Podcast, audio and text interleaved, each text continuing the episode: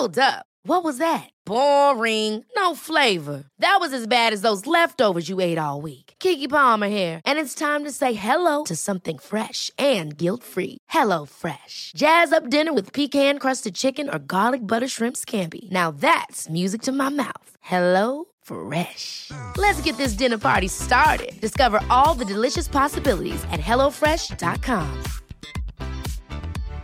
Hey, Dave. Yeah, Randy. Since we founded Bombas, we've always said our socks, underwear, and T-shirts are super soft. Any new ideas? Maybe sublimely soft. Or disgustingly cozy. Wait, what? I got it. Bombas. Absurdly comfortable essentials for yourself. And for those facing homelessness. Because one purchased equals one donated. Wow, did we just write an ad?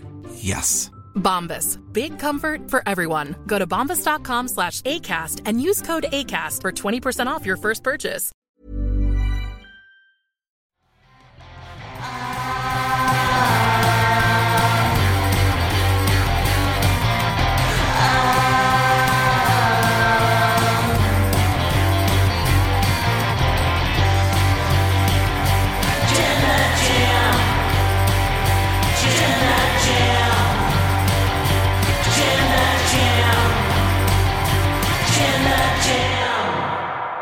Should be the next A E W World Champion? Should it be Jonathan Moxley or Bryan Danielson? I am Luke Owen, D A D. This is Tempest, your Jam That Champion.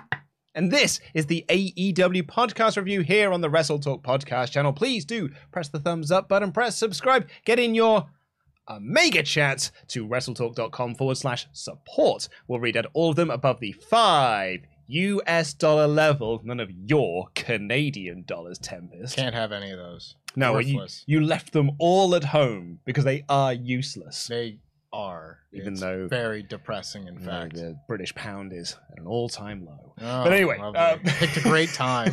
You really did. Pick a great time to come to this country. Anyway, guys. But while you're in the process of clicking links, uh, why not click the link to beer fifty two dot com forward slash WrestleTalk. Get yourself not one, not two, not three, not four, not five, not six, not seven, but eight free craft beers on us. All you've got to do is go to the link in the video description down below and pay for that sweet-ass postage and packaging. You'll get eight delicious craft beers with a snack, with a magazine, delivered straight to your front door. And it's just got to pay the postage and packaging, and then you get to del- enjoy the beers. What a deal. It is a great deal, isn't it? It sure is. Not enough people take us up on this deal either. So please do click that link in the video description down below because it is an excellent, excellent deal. And Beer fifty-two are an excellent, excellent service because we've had like, you know, because Beer fifty-two sponsors for years.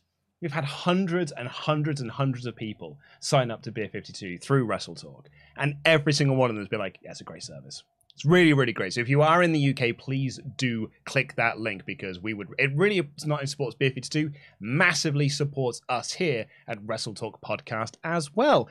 Um, and also, we are currently in a feud at the moment, Tempest. Mm. Um, we're in the Thursday afternoon wars, I guess, mm-hmm. because No Rolls Barred are also streaming at the moment with their one hundred K celebration uh, over at Draft's Board Game Cafe Congrats in London. To No Rolls Barred. Congratulations indeed to No Rolls Barred. They're having a wonderful time over there. We weren't invited, obviously, but I don't want to play their smelly board games with their stupid faces anyway because they're all awful. And and I, and I think board games are, are dumb. And I would much rather sit here and talk about Dynamite.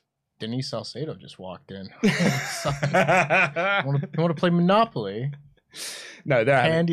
Having, they're having a wonderful time over there and doing a wonderful stream uh, for charity as well. But they have currently got two thousand people watching their stream, and we have got five hundred. So um, we are currently massively losing. It's okay. The, they had a big old head start on us. They did. They're streaming, by the way, for the next like few hours. They've got like another uh seven hours left of the stream, something like that. Yeah, man alive, all seven hours left though. So congratulations uh to No Rolls Barred. Please, our moderators will be spamming the link in the video in the chat as well, so go over and watch them play some fantastic board games.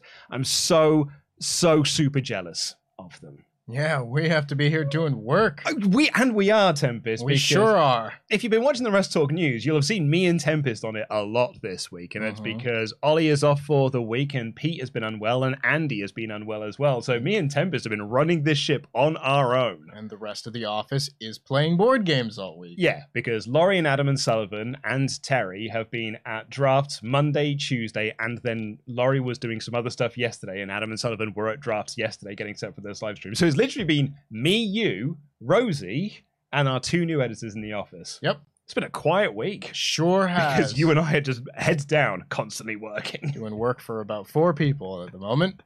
But anyway, we had a fun time watching Dynamite, though. Yeah. I thought this was a very, very fun show because this had uh, opened and closed with the two biggest things in A E W right now, which is the World Championship, Tournament of Champions tournament to crown a new champion. Tournament. Tournament. So you had Jonathan Moxley versus Sammy Guevara in the opener and Danielson versus Jericho two in the main event.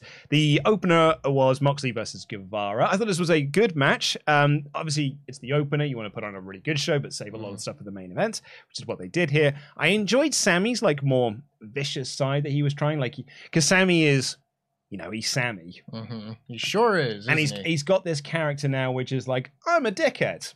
And so, like, you know, and that's grand and everything, but this is a tournament for a title. And we saw this in the Darby Allin match that he had on Rampage, but here he was like, no, I'm not here to mess around. I'm here to beat John Moxley and establish myself as a true pillar of A E W. And I thought he did a really, really good performance in this. Yeah, I thought that Sammy Guevara's performances of late, I think, have been tainted a little bit just by the excessive amount of outside interference that we've been seeing in his matches. And I think that is kind of a problem that I've been having with A E W overall as of late more than anything else. But thankfully, I can I can deal with outside interference if the babyface then just overcomes that and wins, which is what we got in this match. So really, it played into everything and led to the babyface still looking good. I have no complaints here. Uh, I really liked the, the the finish of this, which was Anna Jay and Ty Mello ran out with Anna causing a distraction, and then Mello got into the ring to do a nut shot, but she just looked like she kicked him in the bum. Sure did. Like, she managed to somehow whiff a nut shot, which I didn't think was actually possible. You know, it takes a special level of talent to miss those grapefruits hanging there from John Moxley. And but she managed it. She just kicked him right in the butthole.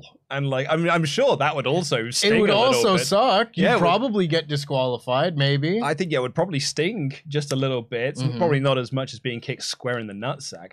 I was once, this is a fun story for you all, got kicked in the nutsack by a friend mm-hmm. so hard that it bruised. Yeah, I've yeah. been there. Bruised my actual balls. Yeah. It sucked for like a full week. Mm-hmm. Awful. I wasn't friends with the guy that did it to me. no. Oh, I was friends with my like the guy who did it because I had another friend stand behind me and put my arms up and sort of put me into a full Nelson position. And I was like, kick me in the dick as hard as you can. Why? And, and, and you he, jackass and, generation. Yeah, well, that's what we were. Yeah. And we thought it would be real funny. And it was. And we got, like, we had the video footage and we would replay that son of a bitch at, like, every house party we ever went to. It's like, if you've seen the video of Luke getting kicked in the dick, and then we would put it on and be like, oh my God, you were kicked so hard. I was like, I know, it was funny, right? I wish my story was as fun as that. I, I, I was, it was a guy I didn't tolerate very much, but, like, we kind of ran at the same circle. And he got, like, upset at lunch and stormed out. And after school, I was just like, hey, man, you all right? And just kicked me in the nuts. Crikey. Never been a fan of that guy. Nope. Screw him. Well, not even giving his name the time of day.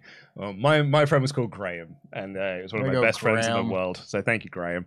Um, crowd reacted big to the near fall. Yes. Before we get away from uh, the John Moxley, Sammy Guevara thing, I think I've come to... Uh, I've done a little bit of detective work here, because there was some interesting bits last week about how many times A E W considers John Moxley to have won the A E W World Championship. I think I've gotten to the bottom of this.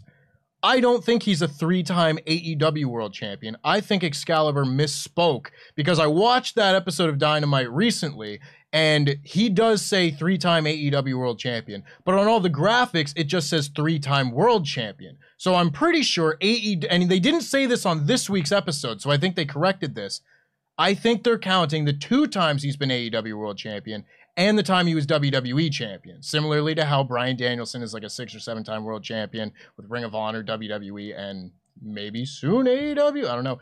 But then Jericho is also a multiple-time world champion, counting his W W E reigns and his A E W reign. I think that makes more sense, and I think I would like to take credit for a piece of detective work. Well, we figured that out on last week's Dynamite podcast. Well, I've also done it then. Like, I wasn't there. We, like, where were you seven days ago? Because we sat here and we had some people chatting and be like, I think that's the case. I'm like, oh, yeah, no, that does make sense. Yeah. It didn't help that me and Ollie forgot that he was W W E champion. Yeah. Um, and then once I remembered that, I was like, oh, yeah, that sort of makes sense now. Well, there you go. Late to the party, as per usual. I'm using Internet Explorer over here. Not even Bing. um, but yeah, I thought this was a, a fun match. My favorite thing about this, though, little tiny detail I really liked in this match was Moxley using the seatbelt pin. Mm-hmm. And the reason why I like this, and they put this over on commentary, he learned that from Wheeler Yuta, yep. which Wheeler Yuta had learned from Chuck when they were, it was part of the Best Friends faction. Yep. And that is, that shows then that the Blackpool Combat Club are working together, they're training together in their little like dojo thing. And Wheeler Yuta's like, here's something that I can pass on to you, John Moxley, just as you have passed on things to me. I think that is just like a little tiny thing, really like builds a whole world for the Blackpool Combat Club as a faction. I totally agree. I mean, I think we have kind of lost uh, some of that Blackpool Combat Club faction feeling, maybe just because we haven't been getting the same sort of... Uh, Like that that one really great vignette that they put in like a road to that then they they then aired on Dynamite with mm. William Regal just saying like, uh, if you if you asked a man to hurt you, you'd probably stab you, but we would cut you down the cheek because you'd look at the scar and you'd always remember. And all of that is is layered over top of them beating down on Wheeler Yuta and training him and that sort of thing. I thought was like the greatest vignette I'd ever seen at that point. I think we've kind of lost some of that faction feeling because we haven't gotten as many of those lately, but I like little touches like that because it does remind you, like, yeah, they are all training together. They are all teaching each other. And it really does just kind of make them feel more like a faction. So more stuff like that, please. Yeah, I, I think what I like about Blackpool Combat Club is that, because Ollie said this before, like he doesn't know when we're having them in tag matches or six-man tags. And I kind of like, they're not a faction. They're a dojo. Mm-hmm. So it's not like they don't always have to be out with each other, but they all have each other's back. Mm-hmm. Like that, I remember when Claudio came out with, uh, to like celebrate with Moxley when Punk came back and they did that little like chest bump thing to be loved like. It. Loved it. It was, it was the hardest awesome. thing I've ever oh, seen. Oh man, they went so hard on it. I loved that, but like they're a dojo more than a traditional faction, like the mm. you know Stokely's lads that we get later on. They're not like that. They're just all under the tutelage. They're under the learning tree of, mm-hmm. of, of Mister Regal. But Moxley won here. He hit the Death Rider out of the G T H reversal for the win. Good opener. Not as good, however, as this main event mm-hmm. between Chris Jericho and Bryan Danielson. And this match was awesome. Bryan Danielson is one of the best sellers in the world. Dang, Every so time good. we come on one of these, we find like a new thing to zero in on. It's like, well, Bryan Danielson's actually the best at doing that as well. Because he does, and I, I think we're all thinking about the same spot. Yep. There was a spot in this match towards the end when Jericho suplexed Danielson to the outside. And Danielson just sort of flips over and he lands on his ankle and he sort of rolls it and he falls to the floor and he clutches it. And they had Doc Samson run over. They had the referee checking on him. Jericho looked a little bit concerned. And the commentators were doing a great job of selling this. But Danielson's selling made me go, oh man, this company cannot catch a break. Like they just cannot catch a break at the moment. I don't think you can even right at this moment do like an injury angle in a match because fans are just like, no, not another one. Guys, we're just getting back on track. Let's not mess this up again. But yes, his selling was so good that it does make you believe that it's real. He and he makes me believe. And then the second like Jericho starts targeting and he's like wrapping it around the post and doing the figure front of the post, you're like, phew, it's a work. Yeah. But you remember like it was a few weeks back when he did that top rope drop kick and then just laid there flat? Yeah. And everyone was like, oh no. Oh no, not Brian. Not uh, now. Not again. Not again. He's so good at it. And I hate him for it. Because it's like, I don't want to worry for you, Danielson. Just let me enjoy your matches. But that's also part of his That's brilliance. part of the match. It's part yeah. of the match. Yeah. And it gives him a handicap going into next week's match as well, because how how fit is he going to be going in there? Which is also quite nicely because the last time Moxley went into the ring with someone whose ankle was not great, he beat them in under two minutes. Mm-hmm. So like there's some really interesting like narrative at play there, some nice mirroring there. But this match overall, outside of that one spot, was just awesome. Like, I really enjoyed their match they had at All Out, but mm. you had a little bit of fatigue because it was just such a long show. Yep.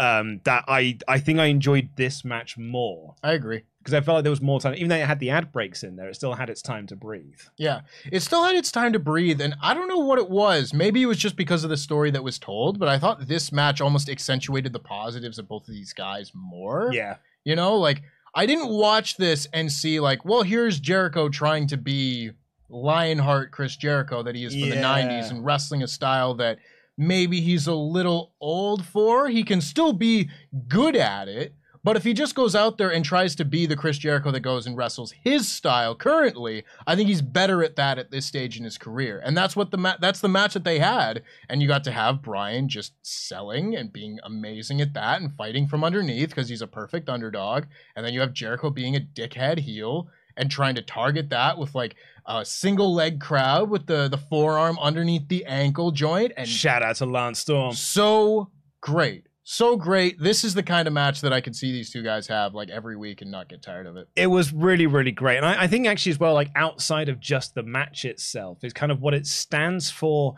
in A E W as a whole. Mm-hmm. Because the reports that have come out since All Out is that the three men that have really stood up to be, like, we're the locker room leaders Uh, Moxley, Danielson, and Jericho. Yeah.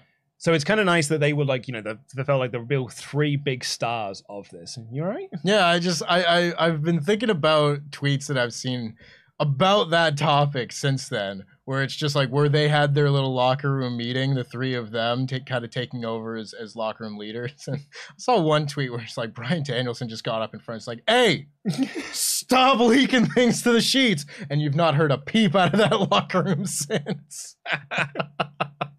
But they, they've really sort of, and I think that this is, as the main event of Dynamite, these two guys went out there to kind of, like, not just send a message to us fans and us mm-hmm. viewers at home, but also the boys and girls in the back to be like, we're moving this company forward. Yep.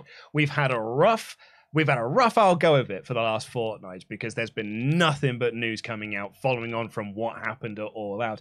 But also, like, I think that A E W has lost a certain spark since Revolution.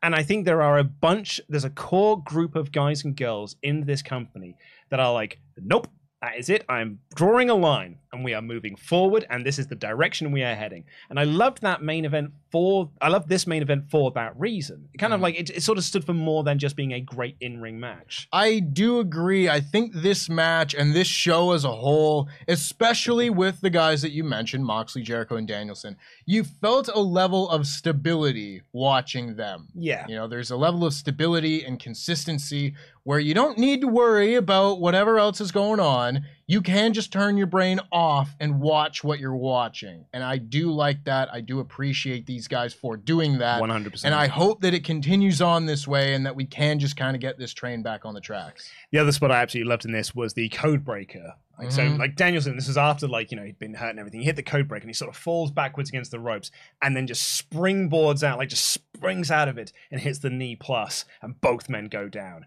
It was like an Brilliant. awesome no-sell spot. And so I loved it. Ishii spe- it's an Ishii yeah. special. I yeah. love it. It's when people say, like, oh, I don't get, like, I hate no-selling. It's like, no, no, it is selling. Like, just because they did a move straight after, then they go down. It's just like, it's that desperation, last explosive thing you've got in the tank before you have to go down. I yeah, love it, it. It's not the Leo Rush powerbomb through the table that everyone points to, where it's like, yeah, he got powerbombed through a table and then just stood up. Yeah. It didn't hurt him, and it's because it's fake. You know, this is different. This is a, a storytelling element added spots, to yeah. this, where you get a little burst of adrenaline, you use it all right there to hit one more move to level the playing field, and then you collapse. Yeah, I love that. They had a really nice story in here as well, which is that Danielson, like, outpaced Jericho essentially. Mm. Like, Jericho didn't get gassed, like, in real life, but they were telling the story that he was slowing down in the match, where Danielson was not feeling those effects. And that's part of the Blackpool Content Club's, like, training and everything. There was a moment in this where, like, Jericho Combat Club too. Oh, and, and the, yeah, I mean, we do it obviously in yeah. the Content Club and in the Combat Club as well. Naturally. There was a moment when, like, Jericho was, like, beating him down. All of a sudden, Danielson just starts doing push-ups. Yep. He's like, I'm not phased by this at all. And they get into this chopping exchange, and Jericho's have nothing behind them anymore. But Danielson's like, nope, I am doing the exact same level I was doing at the start of this match. It makes it feel like a sporting contest. Yeah. You know, it's Loved it. just... Uh, William Regal says this a lot, where even if you don't have a story going into a match, you tell the story through the match. And you can always do that by treating it like a sporting event. And if the story is just, I have more conditioning and stamina than you do, that is a perfectly fine story. There might be other things you can throw in there, but that is like the base level. Like they, these guys did it to perfection. Loved it. I thought it was really, really great. And then afterwards, uh, so the end of the match saw uh, Jericho try several submissions out the walls of Jericho into the Boston Crab. Then he tried the figure four, and Danielson somehow reversed that into the label lock. It was yep. just, it was amazing. And Jericho tapped out. It was an incredible, and, he, and Jericho teased it for just the right amount of time of yeah. that tap out and everything. Waited to the right peak for the crowd. Crowd loved this match. Moxley came down afterwards. They had a stare down. It is Blackpool Combat Club versus Blackpool Combat Club next week. The the club's going to have another title belt. Yep. And, I mean, which is good because you'd have just lost his. And they're going to crown a world champion there, and they shake hands. Moment was slightly ruined by a guy in the crowd. Sure was. Won't bring um, that lad up too much, but he had real Not My Little Mermaid vibes about him. Mm-hmm. And I... You see his shirt. Uh, yep, I sure did. I also could not unsee that jacket. Yep. Apparently he's at a lot of A E W shows doing this sort of thing. Can't imagine um, going to a show and just hate watching it. In the front row. He's just, and he's got his thumbs down yeah. like during this main event. Yeah. I'm like, you f idiots. Yeah. Like, you've just paid loads of money for a front row ticket to act like a total twat. Who's the mark? Not My Little Sure mermaid. Got him, buddy. yeah, you sure you showed him.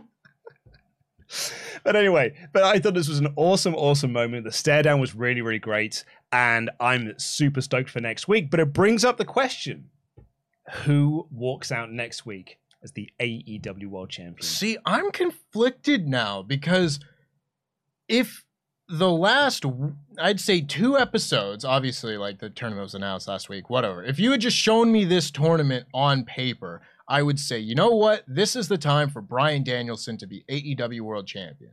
And I still do feel that way. But these last two shows have given me a lot of like, mm, but M J F versus Mox for the belt would be great, wouldn't it? You know? Like, it's a, I'm actually, M J F had this in his promo where it was like, I'm not the same guy that feuded yeah. with you over that belt in twenty twenty. Like, if they weren't doing these little promos that they've done the last two weeks, I would say absolutely Bryan Danielson wins the title. Jon Moxley can go on his little vacation that he is desperately owed at this point. But I don't know. I don't. Maybe you can convince Moxley to stick around or at least set up a match and come back for Full Gear, do a match there. Because there's nothing saying that M J F needs to use his title shot at Full Gear or before then.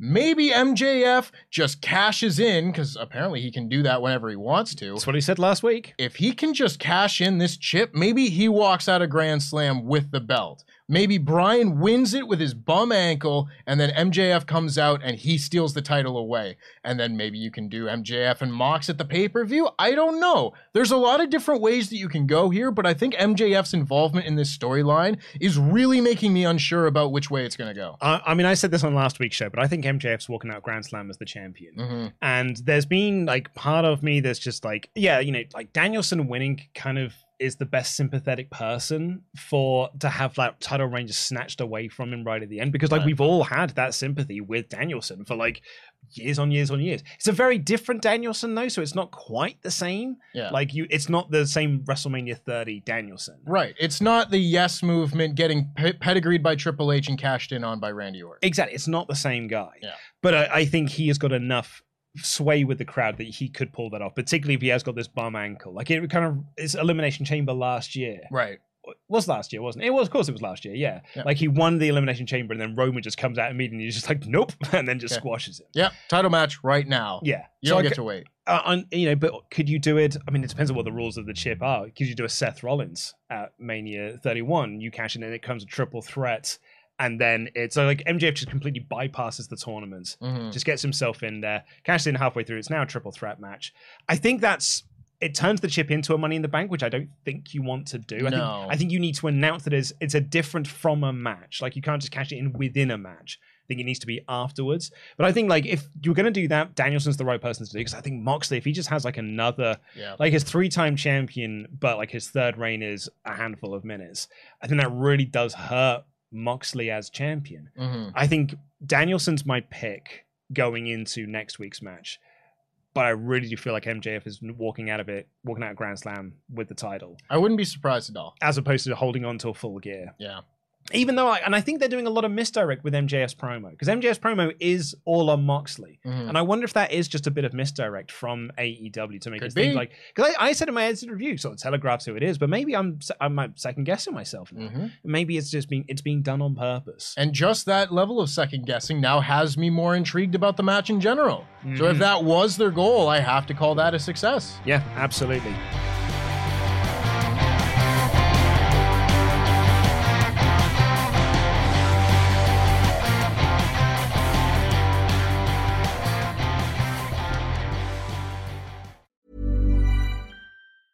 A lot can happen in three years, like a chatbot may be your new best friend. But what won't change? Needing health insurance. United Healthcare Tri-Term Medical Plans, underwritten by Golden Rule Insurance Company, offer flexible, budget-friendly coverage that lasts nearly three years in some states. Learn more at U H one dot com. Ever catch yourself eating the same flavorless dinner three days in a row? Dreaming of something better? Well, HelloFresh is your guilt-free dream come true, baby. It's me, Keke Palmer. Let's wake up those taste buds with hot, juicy pecan-crusted chicken or garlic butter shrimp scampi. Mm. Hello Fresh. Stop dreaming of all the delicious possibilities and dig in at hello fresh dot com. Let's get this dinner party started. Hi, I'm Daniel, founder of Pretty Litter. Cats and cat owners deserve better than any old-fashioned litter. That's why I teamed up with scientists and veterinarians to create Pretty Litter. Its innovative crystal formula has superior odor control and weighs up to eighty percent less than clay litter. Pretty Litter even monitors health by changing colors to help detect early signs of potential illness. It's the world's smartest kitty litter. Go to pretty litter dot com and use code ACAST for twenty percent off your first order and a free cat toy. Terms and conditions apply. See site for details. Quality sleep is essential. That's why the Sleep Number Smart Bed is designed for your ever-evolving sleep needs. Need a bed that's firmer or softer on either side? Helps you sleep at a comfortable temperature? Sleep Number Smart Beds let you individualize your comfort, so you sleep better together. J D Power ranks Sleep Number number one in customer satisfaction with mattresses purchased in-store. And now, save fifty percent on the Sleep Number Limited Edition Smart Bed for a limited time. For J D Power twenty twenty-three award information, visit j d power dot com slash awards. Only at a Sleep Number store or sleep number dot com.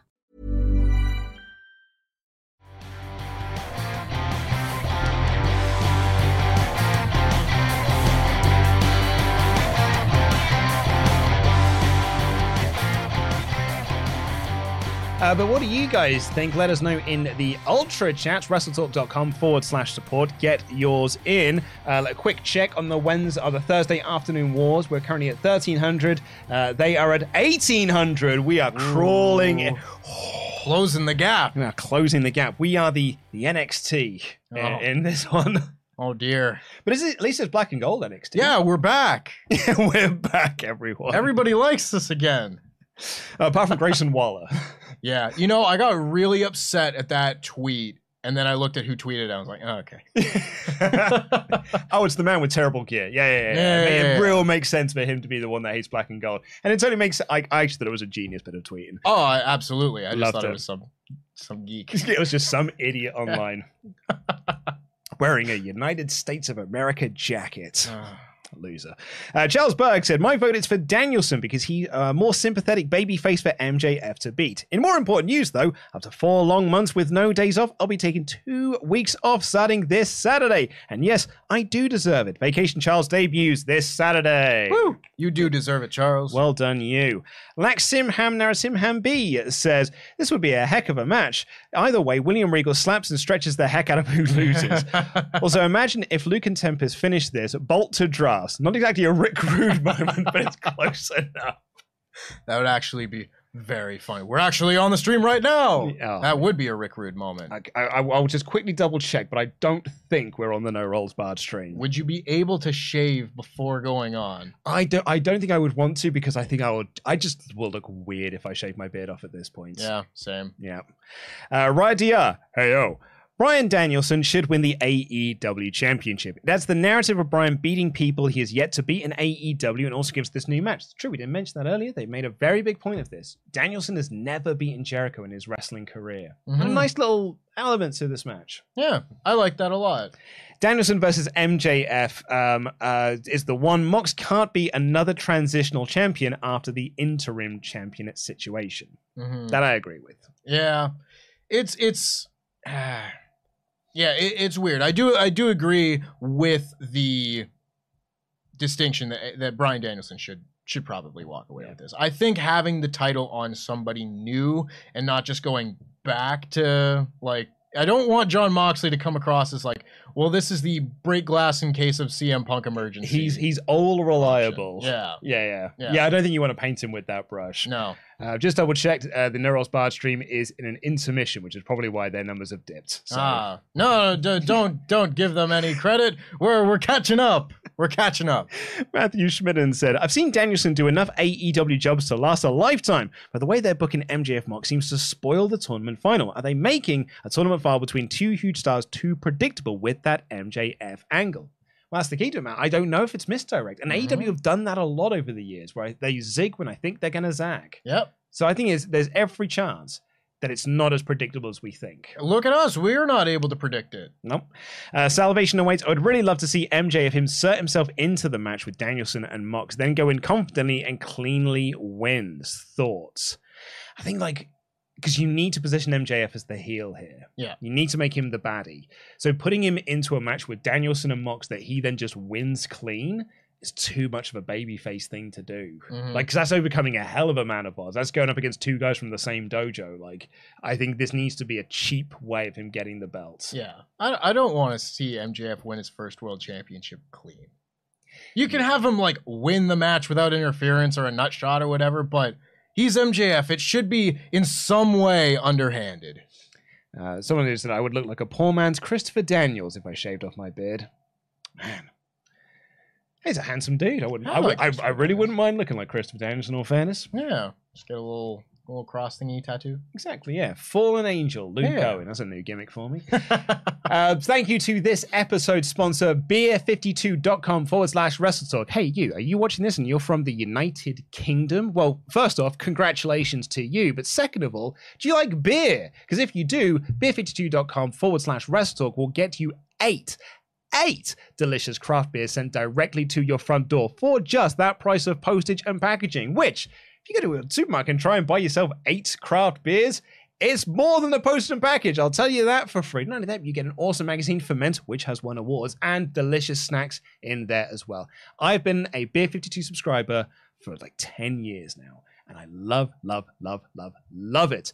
This is a sponsor that we were approached through a third party and said, like, this, we got this company on board, would you like to do some? And I was like, yes, I would, because I use this service and I love them. Mm. And through that, we have built a relationship with Beer fifty-two where, like, I just send them messages now. And it's cool because I'm, a, I'm like a fan of theirs. So, like, and they came to MediaCon. I was like, oh my God, you guys are Beer fifty-two. I love you guys. And they were going to come to Clash of the Castle, uh, the party we had, but we couldn't work it out in the end. So, like, I, I love them as a company. They really love us. They support WrestleTalk Podcast a hell of a lot. So please do go and show them some love and get yourself some free beers off the back of it.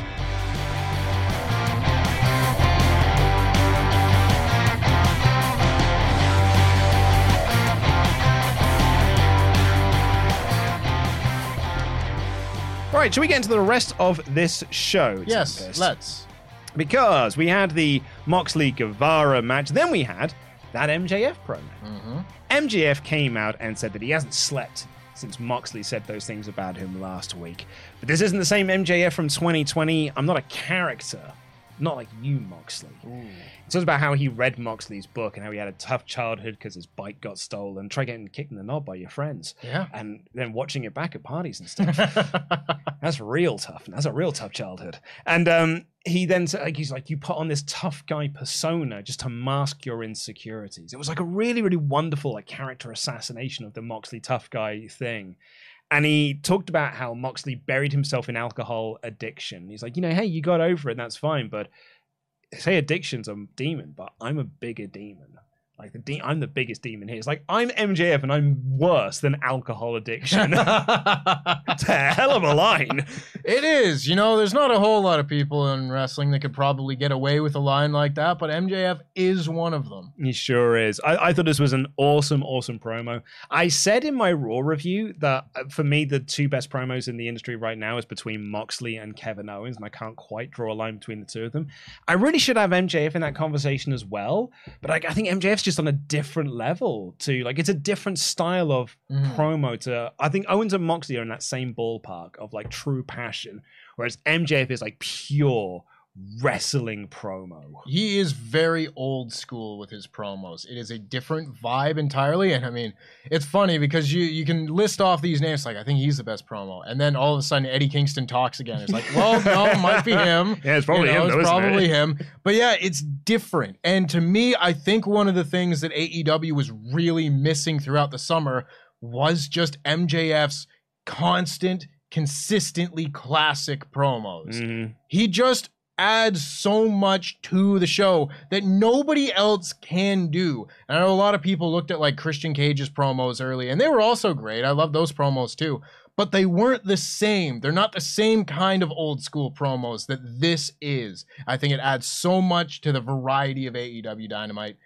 And I mean, this promo was fantastic. So cool. And he brought out Stokely's group, who are called The Firm. Mm. I thought at first he said they were called The Verb. I was like, I wonder if that's just, it's like, a, it's a he loves W C W and it's like a dig at Kevin Nash. I was getting, just going to say that. You're my getting, favorite person to do these shows with. No one else would get that reference. Again, like, call themselves The Adjective. But like, but no, they're called The Firm, not The Verb, or The Verve for that matter. Bittersweet Symphony. No, this was The Firm. And I, okay, I, I think you and I kind of talked briefly about like our thoughts on this, and you said there wasn't things you loved in the show. I don't know if this was one of the things that you weren't massively keen on, but I, I like this, and I like it for a, a reason that uh, well, uh, maybe we'll get into, but Stokely was here just to introduce his group of lads. Now, we know most of the groups are lads that are like the lads that are in the group. You know, he's introduced W. Morrissey and his incredibly hard nipples. Mm-hmm. He introduced uh, Lee Moriarty, the Ass Boys, and um, Ethan Page. But crucially, he gave each one of them a goal. This is Lee Moriarty. He wants to win the Pure Championship. So the Ass Boys, they want to win the Tag Titles. This is Ethan Page, who wants to win the All-Atlantic Championship.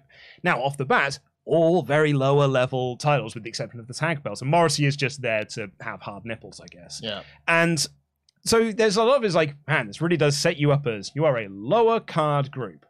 But I also don't mind that. Mm-hmm. Well, keep in mind also that M J F is like supposedly in some form part of this group, and he will be going for the world championship. So he's the one with the goal that's not so much on the lower level. But didn't he say, because he said, I'm not a manager, I'm a friend. Yeah. But th- did he have a line where he said, once M J F is champ, this group isn't going to be together anymore. Like, we're all together just to make sure that M J F becomes champion. I think this isn't going to be a group. I think this is going to be like the Heenan family, where they are all just sharing the same not manager, where they will all be in their own separate segments, but those segments will all have Stokely. But I don't think this group is going to interact as a group unless they're helping M J F. Right, I see. Yeah. Yeah. I mean, it's an interesting little idea.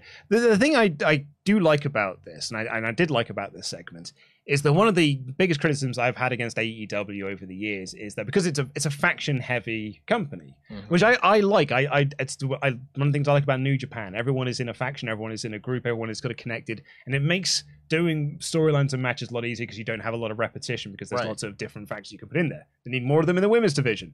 Um, but what I my criticism I've had against factions in A E W is they don't get given T V time. Right, like Hardy Family Office was just a bunch of lads, mm-hmm. and they would get some backstage segments, but you didn't really like get what they were. Andrade's faction with Rush is just like, I don't really know what they're, because they never get promo time, mm-hmm. so I don't really know what their faction is all about. They just come out wearing suits and masks, mm-hmm. and I guess that's their shtick. But this is a group that was given T V time, in-ring T V time, to be like, this is who we are, these are who these guys are, here is what our goals are, and now you all know that. So credit to A E W. I don't think it's a, a brilliant group. I'm not like hugely into the group or anything, but at least like I know what the group wants. Yes. I uh, I think I agree with like pretty much everything you just said. I think the positives of this are they finally got a microphone in Stokely Hathaway's hand and gave him T V time to just talk. Yeah. I have been absolutely flabbergasted at how long it's taken for this to just be a thing. Yep. I don't know how we hadn't gotten this with Stokely and Jade Cargill before this point, and at least, you know, on a more consistent basis. And I do like that they've given everybody goals, because for so long, like, a lot of the A E W roster at the moment feels a little di- directionless.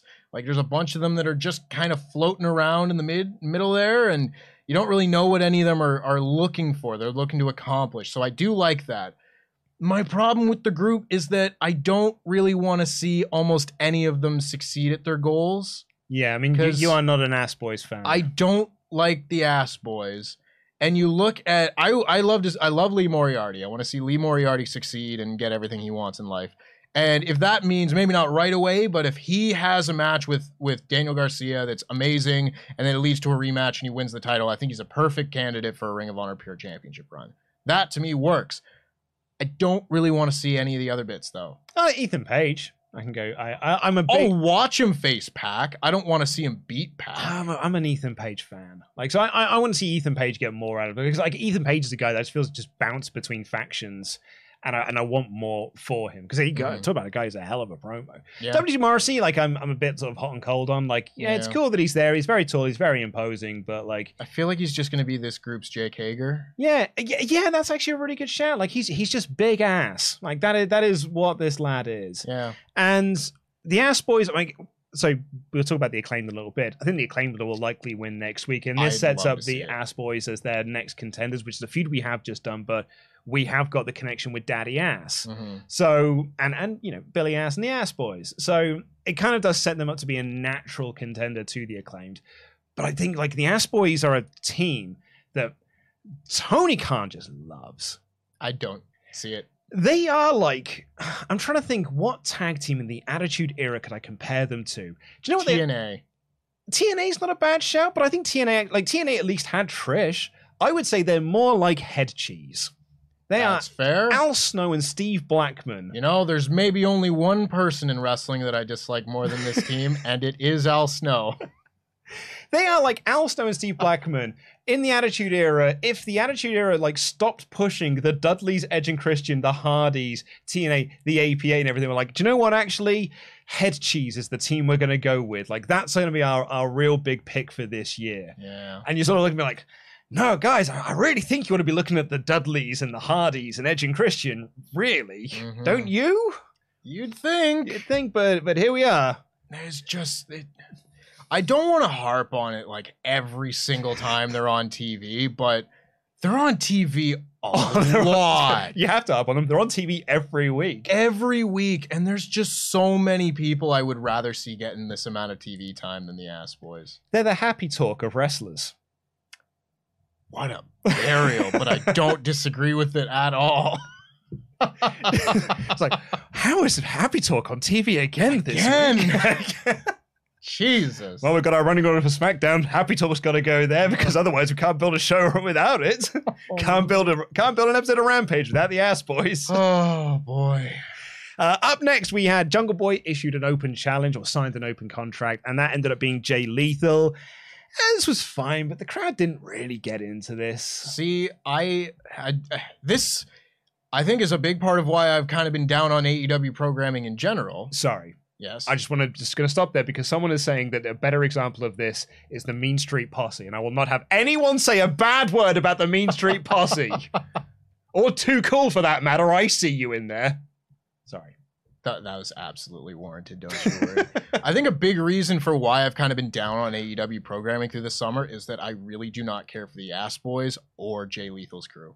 Uh, oh, no. I don't dislike Jay Lethal's work, yeah, but I feel like he's never going to be given a, a championship, and therefore I don't really need to care about his upward trajectory at any point. Just lose all the time. And yeah. just sticking this crew onto somebody totally killed any momentum Samoa Joe had as, yeah. as Ring of Honor T V champion. Totally killed whatever momentum Wardlow had as T N T champion. I just don't think they're that interesting, and I don't think a lot of people are interested in seeing them. Yeah, I I, it, I like Sanjay Dutt. He is funny. Like he, Sanjay Dutt's a really funny on-screen presence. So I, I and I like them from that aspect. And like when they get their comeuppance, which happens a lot, I, I, I thought it worked really well. I thought it was very effective at All Out. Mm-hmm. When Finlay came out and she pinned Sanjay Dutt, I thought it was great. Sure. I thought it, it worked to a massive degree. But like here, I think Jungle Boy's lost a lot of luster since All Out as well. Like the the, the Christian Cage match or the angle, the Christian Cage has done nothing for him. And it, and it feels like it hurt because the only things the crowd popped for in this match were the finish, the snare trap, and when he teased hitting the unprettier. Mm-hmm. Like that was really about it. And I don't know whether that's if people aren't into Jungle Boy or it's a case of people know not to care about anything involving Jay Lethal. I think it might be a mix of both. Could be a mix of both. Unfortunately, just I think Jungle Boy is still one of the better young talent in A E W. Just I think he's had a really rough go of things. I think a lot of people gave Jurassic Express a lot of flack for their championship reign just because they didn't have like a storyline running through it. He, they were just having great title defenses. And to me, that was perfectly fine. I didn't have a problem with that whatsoever. But since then, he hasn't wrestled often enough to get that heat back on him. And then to couple that with a very decisive loss at All Out, I don't know. I don't know. It's it's a rough time to be Jungle Boy, and I hope he gets that back. Uh, we've got a video package for Hook and Action Bronson, who are having a match next week with two point oh. Should be amazing. It should be. I'm really looking forward to that. I think yeah. that's going to be a really fun celeb match. Yeah. Like that's that's the perfect use of two point oh as well. one hundred percent. Love that for them. Absolutely. And then Alex Marvez tried to interview Luigi Primo, who legit looks like a guy you would sign on my G M mode on two K twenty-two. It's like, damn, I'm a, I'm a man short this week. Who can I sign for five bucks for five weeks? Uh, Luigi Primo with his spinning pizza and everything. How appropriate that will be for the people that haven't seen the next episode of My G M. The two uh, two weeks time. It'll two be two weeks time episode of My G M. But Ethan Page runs in and boots him down and says like, no one takes this place seriously, and that's the problem with A E W. And who should walk up but Danhausen? Yes, Danhausen. And they set up a match for Rampage. My wife turned to me and said, he goes, is Danhausen actually a wrestler? I said, yeah, no, he is. He goes, all I ever see him is just standing around. I was like, yeah. yeah, pretty much. I really liked how this segment closed out where Ethan Page was just like, I want to be the king of the Atlantic. So what better way to start with that than taking out the jester? And Danhausen goes, yes, Ethan, good luck with the jester. Oh, crap. Love Danhausen. Love that Danhausen. Uh, got a video promo for Darby Allin doing a mad stunt. Yeah. Yeah, radical. Little jackass boy himself. And then, speaking of extreme jackasses, Matt Hardy said that he is refocused. And, hey, you had an extreme match with, with my brother Jeff. And um, what about my dog Jeff? And um, he's going to get extreme with, with, her, with Allin or something. And they're having a match on Rampage. Yeah. I cool. think... I could be wrong on this, but I believe this is like one of the first mentions of Jeff Hardy at all since that Christian Cage promo. Footage of him and everything. Footage. I would not be surprised if he comes back very soon. Yeah, I, I that's the feeling I got as well from this. My wife even said, was like, isn't he in massive trouble for it? I was like, no, no, no, it's the other one. Yeah. It's the guy that's in the video package, but yeah. the guy got in the promo is fine. Uh, Powerhouse Hobbs quickly squashed a local lad, and then he cut a promo on uh, somehow in this squash match that Hobbs had, busted his lip open. Spinebuster demands so hard, he busted his own lip open. Now, if I could put my tinfoil hat on for a second, if I could put conspiracy brain on for a second here, Tempest, I think he bit into a capsule early. Mm. Because when they has when he has the brawl with Ricky Starks and he's leading out, he's like grabbing in his mouth and feeling yep. the blood and everything. And Taz's like, oh no, I think he got busted open in the lip there, Cole. And I wonder if he bit the capsule early. And that's what made him bleed from the mouth. If I could, I, that's just conspiracy tinfoil yep. hat. There's every chance he just busted his mouth open doing a spine buster. It's, I, you know, I, I didn't put that puzzle together, but I did look at those pieces and think that's strange. So props to you. Uh, but I, the crowd was super into Ricky Starks. So that's good to see that the, the four minute match hasn't hurt him too yeah, much. I was really worried about Me that. Me too. But thankfully, if anybody's promos and fire can kind of pull them back from a loss like that, I do think it's Ricky Starks. Ricky Starks as well has done interviews. He, I think he even said this to me in his interview that he doesn't like really understand any of the Rock comparisons that he gets because of the shirts that he wears and all that. At the end of the segment, he looked at the camera and did the people's eyebrow. That's why, Ricky. Uh, Death Triangle cut a promo about momentum because Pax are double champs, so the Lucha Bros are also going to become double champs. In our next match, the Lucha Brothers versus Swerve in Our Glory for the A E W World Tag Team Champions. This match, to quote Sean Rossab, a humped. How do you say it? A humped. It sure did. Oh, this. I love this match. This match was so good. And this, I, I went on length about this in my editor review, so I won't go on too much here. I love Swerve and Our Glory because mm. you, you said it earlier about Jurassic Express. Actually, they haven't had a storyline, right? But like, they stole the show it all out. They stole the show again here. They're going to steal the show next week, which is a tough like act to do as well because you've got some amazing like things lined up for next week. But they are a team that, even though they've not had storylines, they haven't had like a big championship storyline for their title reign. They're just having banging matches, mm-hmm. and that's great. Yeah. And I love them for that. And I also love Keith Lee, as the big guy of the group, isn't afraid to be the one that gets worked over. Yeah. I guess the problem with New Age Outlaw tag matches, or the tag, are Moss and A J Styles. Right. Whereas, like, the smaller one has to be the one that's worked over, and then you build to the big guy hot tag. Well, unfortunately, in most of those cases, the big guy kind of sucks. But in this case, it's just like, at least the guy's like, no, I'll be worked over in this match, and then we can build to a Swerve hot tag. Or it's like, well, Swerve will get the one get worked, we'll build to a Keith Lee hot tag. And it makes their matches fresh and different each time because they can change up the formats. Yes. And I love them for that. And just hot diggity dog, this was such a good match. I think that even despite these guys not having like a real storyline running through their reign, which does disappoint me slightly because I heard pray tell of some of the plans that may have been put into a reign of theirs I thought would have been awesome. Didn't end up happening, but... Ne- Scoops over here. Ne- neither here nor there. They still have clearly defined characters, and I think you can still work in their clearly defined characters into matches like this, and essentially just make the stories into the matches themselves. I think these guys work perfectly as a team. They highlight each other's strengths, and really, I don't know how many weaknesses either of them really have. So that's a pro- That's a pretty good starting point.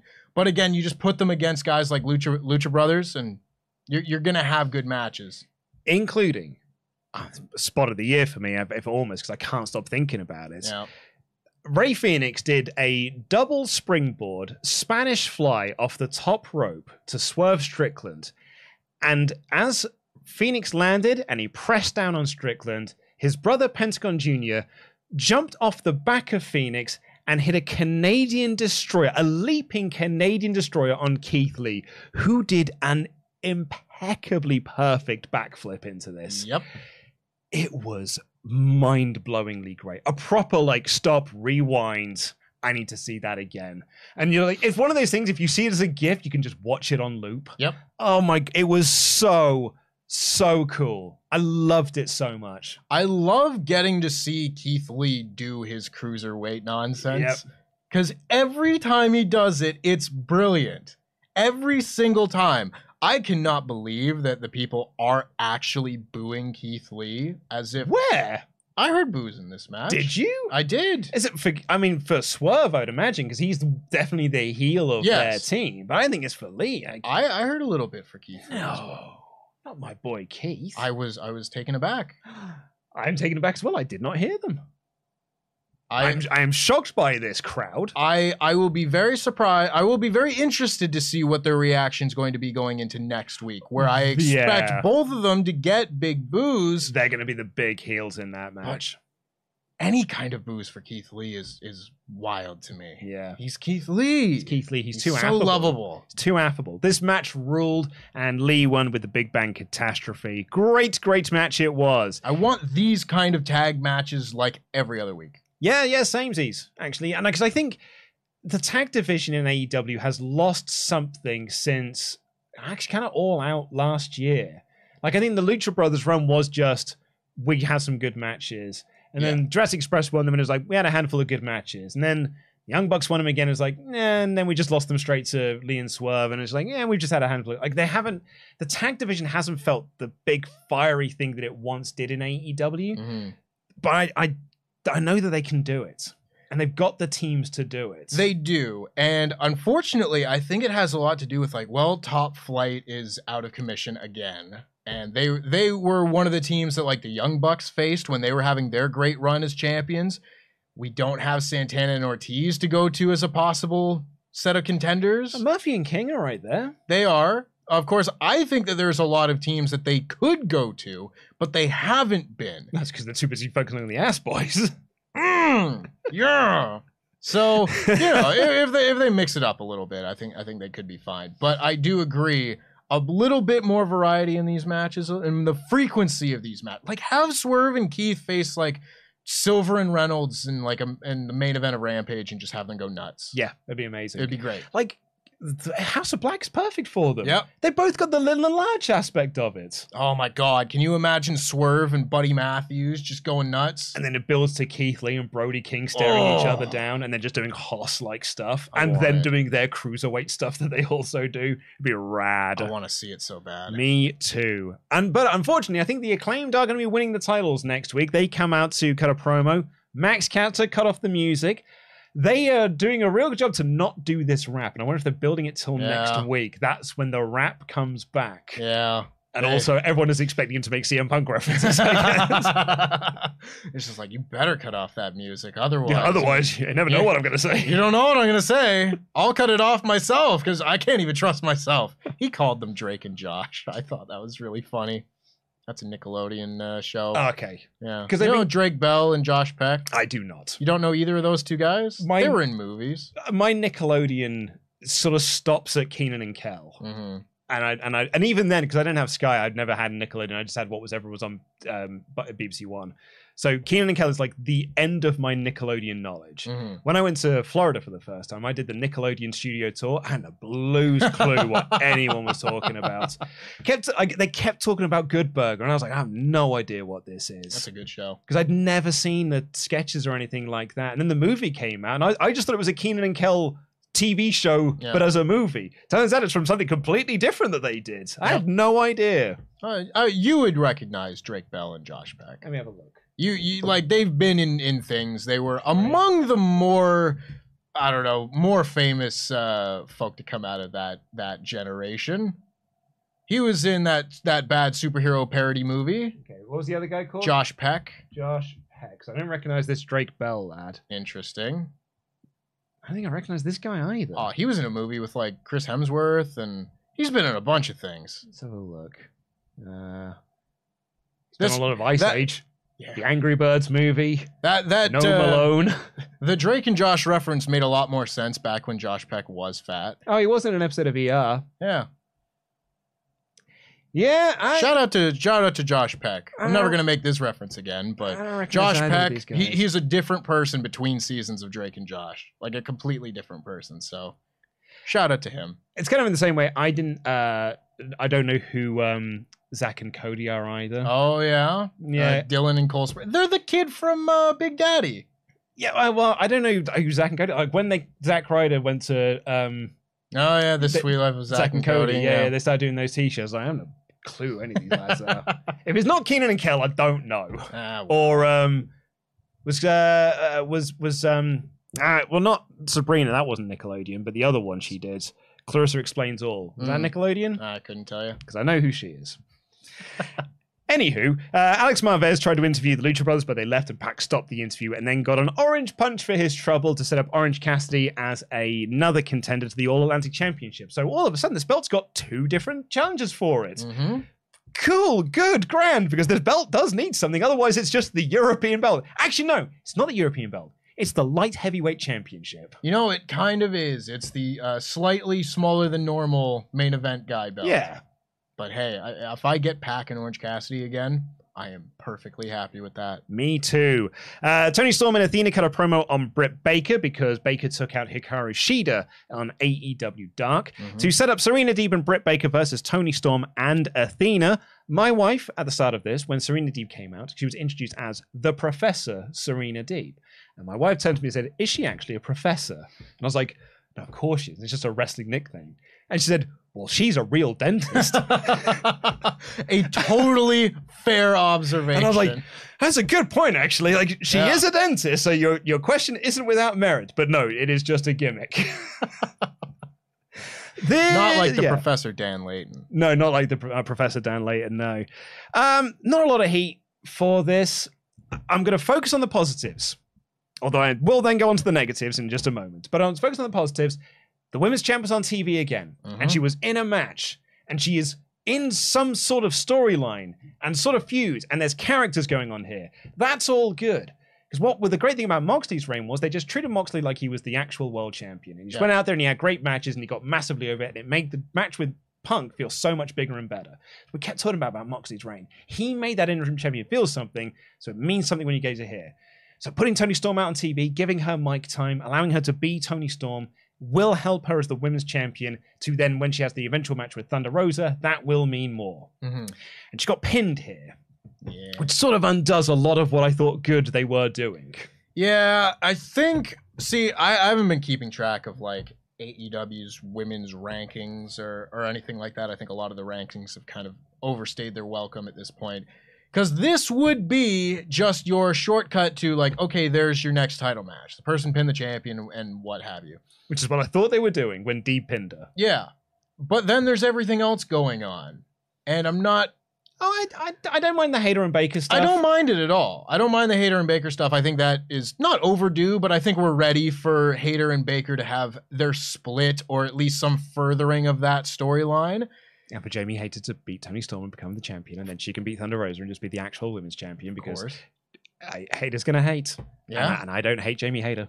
I do not hate Jamie Hayter. She, Jamie Hayter's fantastic. Rules. I was like probably the person most excited when she came back on the first Rampage. Yeah. This is yeah. It's me and you. Yeah. People are like, oh, brilliant, Jamie Hayter's back. But yeah, I don't know. I, I, I probably would have had Toni Storm win a few matches in a row before that, but...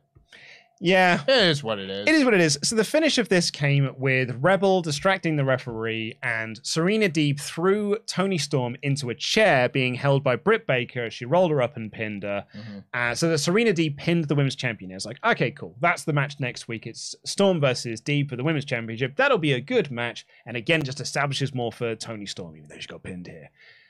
And then they announced they were on as a four-way with Baker and Athena. And I was like, why, why are they involved? I mean, what have they got to do with any of this? Why, why isn't Jamie Hayter involved in this? Because afterwards, Jamie Hayter came down, looked like she was going to make the save for Storm and Athena, instead hit Toni Storm with a chair, argued with Britt Baker. I like that because it's not like I'm turning babyface. Right. It's just, I we have got some beef we need to settle. Yeah. And I, I'm not just going to like Toni Storm all of a sudden because I don't like Britt Baker. Like, that's inconsistent with a character. So I liked all of this. I just don't know why it's a four-way. Yeah. I'm grand to see Athena get on the card, but it doesn't make any sense. No, I mean, Athena just kind of got beat by Jade in four minutes. Yeah. I don't really understand and she that lost here. one. Yeah, she lost here. Not not the tightest amount of booking, but I think this is also the point on the card where I was just like, man, I'm really kind of tired of this outside interference in every match. You know, because to this That's point... Our second one, is it? Uh, there, there were...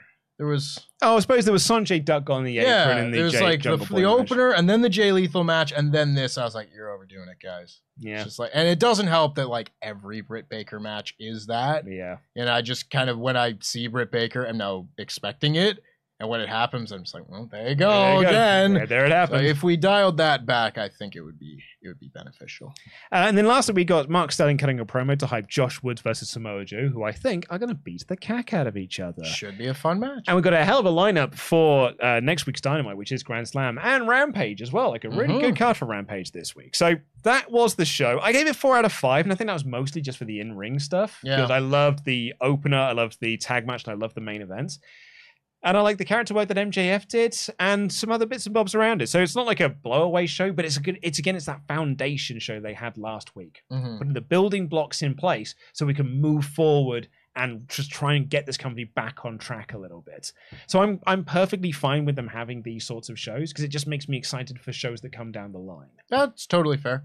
Yeah. I, I would probably say this is like a high three, maybe a low four. I, I'll be honest, so peeling back the curtain, I initially wrote down a three. Mm. And then I just thought about that Canadian Destroyer spot, and I was like, nope, four. Yeah, that tag match really does elevate it that much yeah. more. It's like the tag match mixed with the main event being great, the opener was fun, and you had a good M J F promo in there. I wouldn't have any difficulty hearing someone say this was a four out of five show. Yeah, uh, yeah I, th- I, th- I thought it was a fun little show.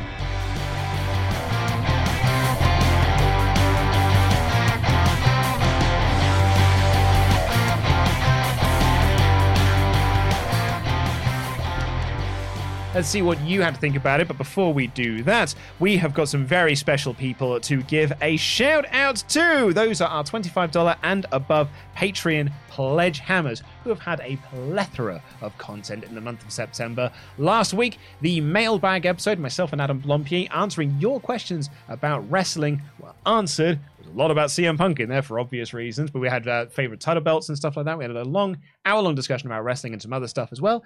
And then yesterday, WrestleTalk Behind the Scenes went live. You, myself, Ollie, and Pete talking about the behind-the-scenes goings-on with the WrestleTalk uh, and WrestleTalk podcast, WrestleTalk News, WrestleTalk podcast. It's just a little bit of fun, isn't it? It's just nice for the four of us just to sit down and chat, really. Yeah. yeah. Don't need to talk about, like, specific wrestling bits, but just like, yeah, this is what is going on in the office. Yeah. It's fun. It's it's just a good time. And yeah. also, if you're a fan of the Monday Night War, next week's episode of the Monday Night War is available to watch right now over at patreon.com forward slash WrestleTalk, along with a half-hour podcast of myself and Pete Quinnell talking about draft day and all the shenanigans that went on there, how the show came together, some behind-the-scenes machinations of it all going on.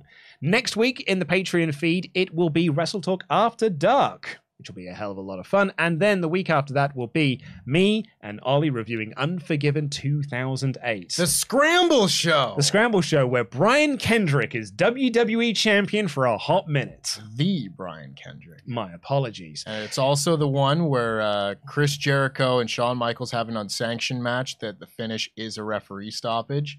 And I was in the room when Ollie watched that, and he was not pleased. That is awesome. I can't wait to review that with him. But yeah, uh, if you are one of our twenty-five dollars above pledge hammers, you get your name shouted out on these very shows, like these people, the real boss, Matt Robinson. Yeah. You'll never get this name right, you idiots. Matthew Zemajewski. Yeah. Max Kurt Wallander Wallen. Yeah. Michael Jensen Radio. Yeah. Michael Mark for Life Plowman. Yeah. N J Hornsberg. Yeah. This is some kind of Patreon shout-out. Nate drops surname. Yeah. The Batsman, Nathan Batty. Yeah. Pizza, Fiber, Brauntus. Yeah. Probably better than Kyle, Philip O'Reilly. Hell yeah. of a claim. The man who wears the gold, the man recognized by Swaft International, Swaft Nation International as their twenty-four seven champion. It's now outdated reference by this point. Ah, legend. Yeah. And Reese Cook, what the Rock is smelling. Yeah. Sounds cool. If you want to get your own name, if you want to get your name shouted out with a fun little wrestling edition. Oh, oh my God. You got it. If you want to get your name read out on this show with a fun wrestling twist, head on over to patreon.com forward slash WrestleTalk.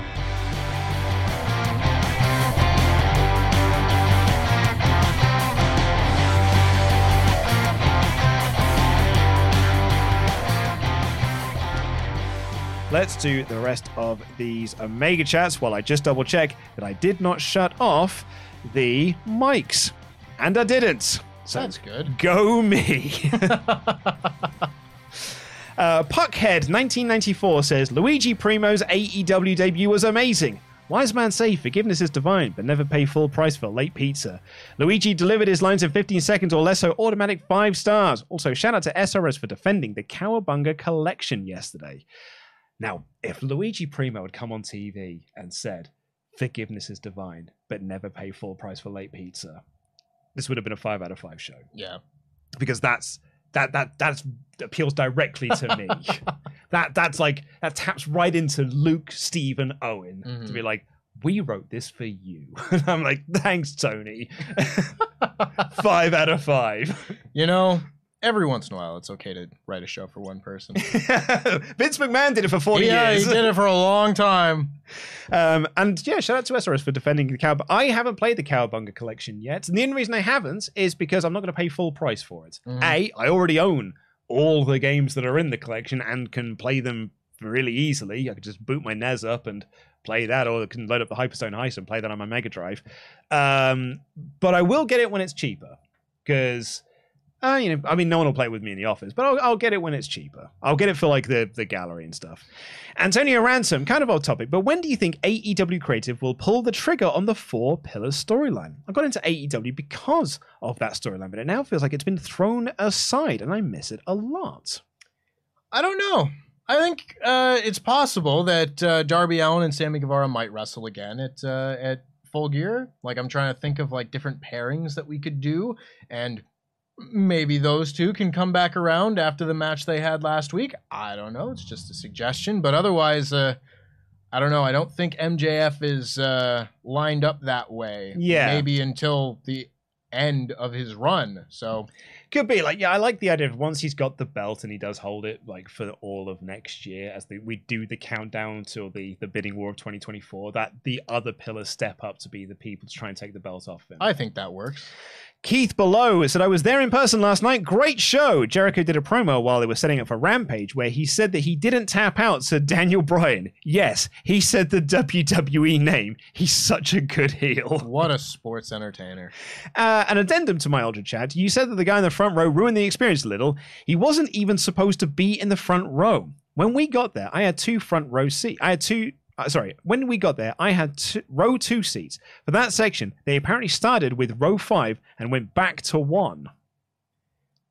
Well, do, do a better job than security, if that's the case. Yeah, absolutely. Uh, quote the Raven seventy-nine said, is it me, or does every A E W show since Gunther or Sheamus seem to have an over-the-top chop sequence?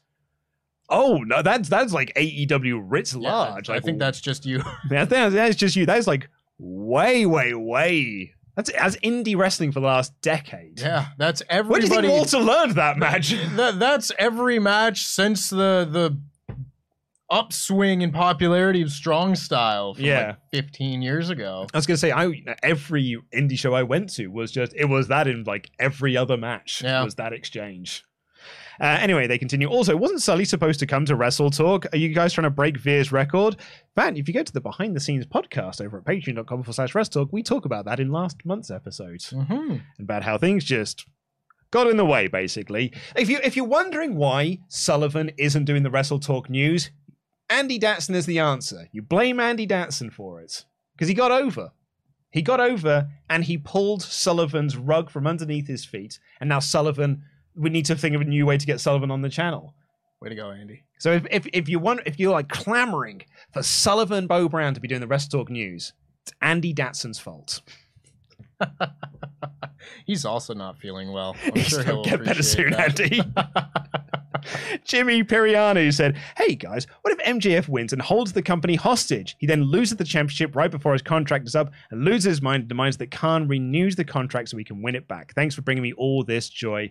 Totally can see it. I like, don't know. I see he wins and then he holds it all next year. And it becomes this ticking clock, this, this bomb that's about to explode. Of will M J F lose the belt before he leaves the company? And then the answer is no. And then the main event of WrestleMania twenty twenty-four is W W E champion Cody Rhodes versus A E W champion M J F. Tony Khan, Triple H, big brain booking right there. Open the forbidden door, guys. Make it happen. Raya D R, problem. Last week, Wardlow gave a fiery promo about him not losing a step. Gave me hope and then nothing. Too many belts, too much talent, not enough shows. Different note. Say The Acclaimed win the tag titles. Who's next? The Guns? Yes. yes. Um, yeah, I mean, I don't think like Wardlow loses anything by not being on this show. It's like it's there's not enough T V time for everyone's. Go- I actually like that everyone's not on the show every week. It's, like, it reminds me of N X T. Yeah, like, like the, the good days. Absolutely, I, I think it's different because I know I said I wanted Tony Storm on T V and, and in matches, but that is different because you are trying to establish the interim championship right. as a thing and, and get people get that over. So like Wardlow doesn't need to be squashing people on T V every week. What Wardlow does need is a storyline. He does. And personally, I would like to see Wardlow in more frequent, high-quality matches, which I think you can do. And I was kind of hoping for more out of his match with Tony Nese than just a squash.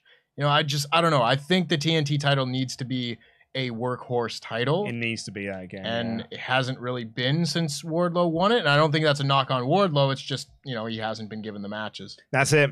Uh, right, it's, it's booking yeah. as, as opposed to the talent itself. Riot D R, here comes my bias. Jay Lethal is too good to only lose important matches. Why aren't Private Party on Dynamite? Is Brian Cage getting paid not to be on the show? Where is Miro? Miro's fantastic. You guys are also fantastic. Stay awesome. Jam that jam. Miro's a great point. Uh, Brian Cage is on Ring of Honor. Yeah, that show that exists. Yeah, may, maybe soon, Tempest. Maybe soon.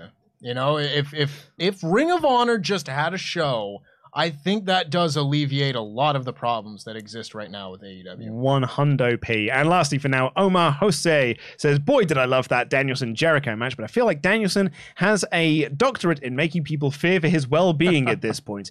Anyway, love you, lads. Have a good one. We have a good one, Omar, because you're also very right. Um, we uh, hugely lost the, uh, oh, the Thursday afternoon darn. wars by uh, a thousand views. But you know how, how they can all make it up to us? Go and watch the N R B stream right now. No, I, I thought you were going to say the most important thing is we won the eighteen to forty-nine demographic. That, all, that too. that's, We've that's, got better fans, not more. The over sixties are watching. Yeah. They're board games. Going to play Scrabble. They're not going to play Scrabble. They're not going to play Scrabble, no. But yeah, they're spamming the link in the chat right now. Go over and support No Rolls Barred and watch their awesome ten-hour stream. On it currently is Laurie Blake, Holly, I can see Adam, Sullivan, Brooke, and Tom as well. What oh, a lineup. Tom, what a lineup that is. So get on over there. Producer Rich is doing a wonderful job live mixing that as we speak. So please go and support No Rolls Barred. Give them a subscribe if you haven't already and get us to one hundred fifty thousand subs. That would be much appreciated.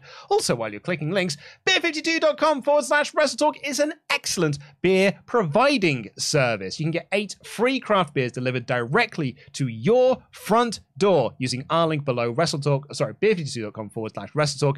All you got to do is pay for that postage and packaging. You get eight delicious craft beers and a magazine and a snack delivered straight to your front door. It's an offer you can't turn down if you're in the U K, of course. That is all we've got time for on this edition of the WrestleTalk podcast. We are back tomorrow, Tempest and I, because of course it is, doing the Blackpool Content Club, talking about the P W I five hundreds. Take care, everyone. Jam that jam.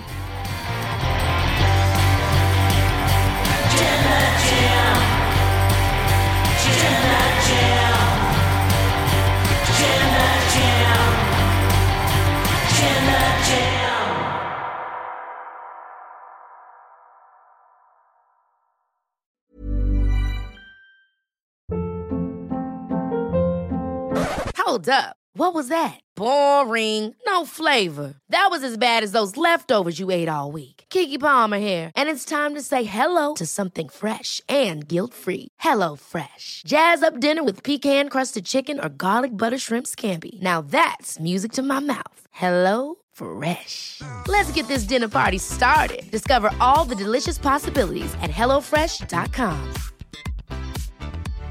Hi, I'm Daniel, founder of Pretty Litter. Cats and cat owners deserve better than any old-fashioned litter. That's why I teamed up with scientists and veterinarians to create Pretty Litter. Its innovative crystal formula has superior odor control and weighs up to eighty percent less than clay litter. Pretty Litter even monitors health by changing colors to help detect early signs of potential illness. It's the world's smartest kitty litter. Go to pretty litter dot com and use code ACAST for twenty percent off your first order and a free cat toy. Terms and conditions apply. See site for details. Even when we're on a budget, we still deserve nice things. Quince is a place to scoop up stunning high-end goods for fifty to eighty percent less than similar brands. They have buttery soft cashmere sweaters starting at fifty dollars, luxurious Italian leather bags, and so much more. Plus, Quince only works with factories that use safe, ethical, and responsible manufacturing. Get the high-end goods you'll love without the high price tag with Quince. Go to quince dot com slash style for free shipping and three sixty-five day returns.